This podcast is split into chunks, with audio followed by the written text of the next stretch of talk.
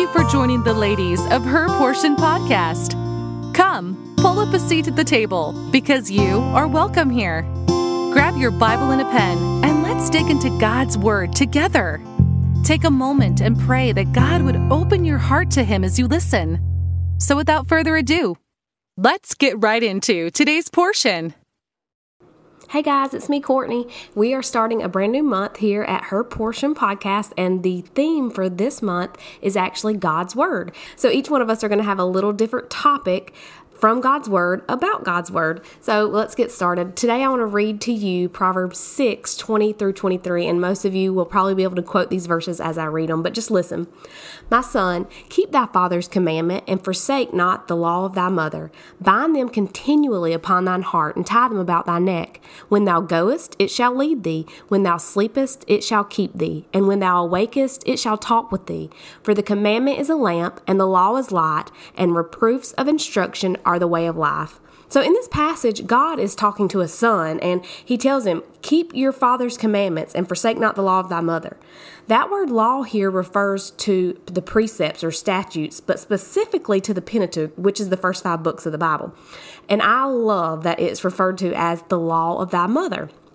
So, moms, can that be said of your relationship to God's holy word? Is it your law? Is it your precept, your statute, your authority? And although this passage was written to a son, I think it speaks volumes to us moms too. Just those five little words were so convicting to me. Does the word of God dwell richly in our hearts so that we're the channel through which God's word is brought to our children's hearts? Matthew 6:21 says, "For where your treasure is, there will your heart be also." What do you treasure, mama? Is it God's word? Will your children in the midst of a crooked and perverse generation shine as lights in the world? And continue thou in the things which thou hast learned and hast been assured of, knowing of whom thou hast learned them? I could stay here all day, but for the sake of time, let's move on. This child in this passage, he's instructed to bind this law continually upon his heart. This is not a one time thing, like, okay, I've read through my Bible once, I'm good. No, we are to continually, perpetually, elliptically bind it in our heart and tied about our neck. This is literally the best advice that could ever be given to a saved person. Once you're saved, you need to dive head first into God's word and never come up for air. You'll have everything you could ever need right there. So Proverbs 4:23 says, "Keep thy heart with all diligence, for out of it are the issues of life." So this passage instructs us to diligently keep our hearts because from out of our heart is where the issues of life come. So why is it important that we forsake not the law of our mother and bind it continually in our heart and tie it about our neck. I believe the most power a person can have on this earth will come from the daily reading and studying of God's Word. Listen to these verses that follow. Verse 22 starts When thou goest, it shall lead thee. When thou sleepest, it shall keep thee. When thou awakest, it shall talk with thee. For the commandment is a lamp, and the law is light, and reproofs of instruction are the way of life. Warren Wiersbe said, The Word of God in the mind and heart is like a guide who leads us on the safe path and protects us from attacks. It's also like a friend who talks to us and counsels us along the way. Isn't that what every Christian longs for? Isn't that what we're continually praying for? For guidance, for a guardian, for companionship, for a light? So look no further, friend. God said His word can be all of those things to us. When thou goest, it shall lead thee. It can be our guide. That word goest means to walk. When we're walking through this filthy world, God's word is able to lead you and guide you down the right path. When thou sleepest, it shall keep thee. It can be our guardian. When you need to rest, God's word can put a hedge about you. It can keep you, it can guard you. When thou awakest, it shall talk with thee. It can be our companion. When you are awakened from your sleep, when your spiritual eyes have been opened, God's word can then minister to you. For the commandment is a lamp and the law is light.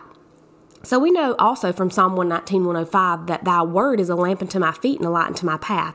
Verse 130 of that same psalm says, The entrance of thy words giveth light, it giveth understanding unto the simple.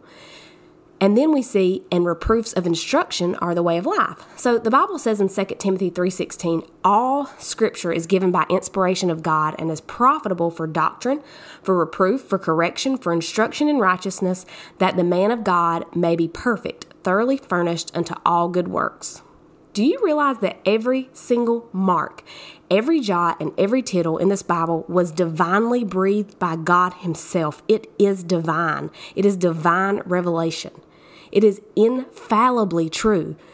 The same spirit that breathed life into Adam, he breathed these precious words.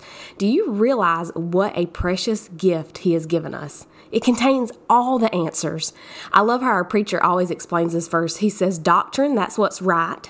Reproof, that's what's not right. Correction is how to get it right. And instruction in righteousness, that's how to keep it right. And the whole reason God provided us with this powerful, precious gift is so that we could be perfect, thoroughly furnished unto all good works. If there's anything that we must do, we can find the how to in God's Word. The Bible can be our guide, our guardian, our companion, a light, a lamp, our life. Did you have any idea that your Bible contained so much power? Certainly we didn't, or we would be tapping into that power much more often and with a much greater fervency. Joshua 1 8 gives this command concerning God's word. He says, This book of the law shall not depart out of thy mouth, but thou shalt meditate therein day and night, that thou mayest observe to do according to all that is written therein. For then thou shalt make thy way prosperous, and then thou shalt have good success.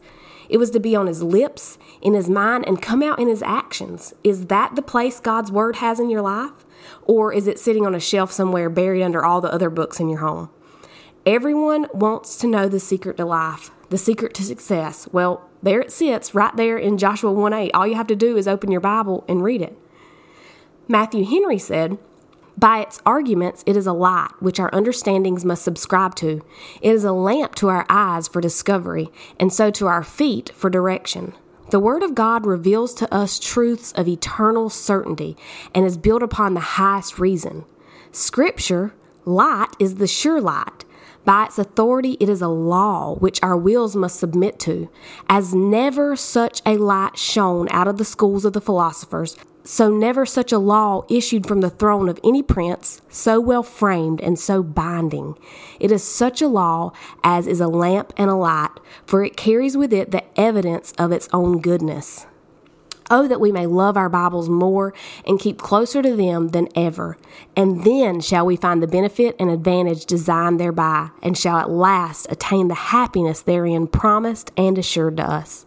So, Christian, do you know the power that God has invested in you through His Word? And if you do, are you treating it like the powerful asset that it is? Or is it another book for you to just add to your list of things to read? I think we need to really search our hearts and find out where the Bible stands in our list of important things. And then if it's not quite as high on the list as you think it should be, maybe you need to pray about changing that. Thank you so much for tuning in this week. Don't forget to check back next week for our next episode. Talk with you guys soon. Thank you for joining us today on Her Portion. We hope you leave with plenty to ponder from God's Word. We encourage you to use today's topic to start your own study in the Scriptures. Until next time.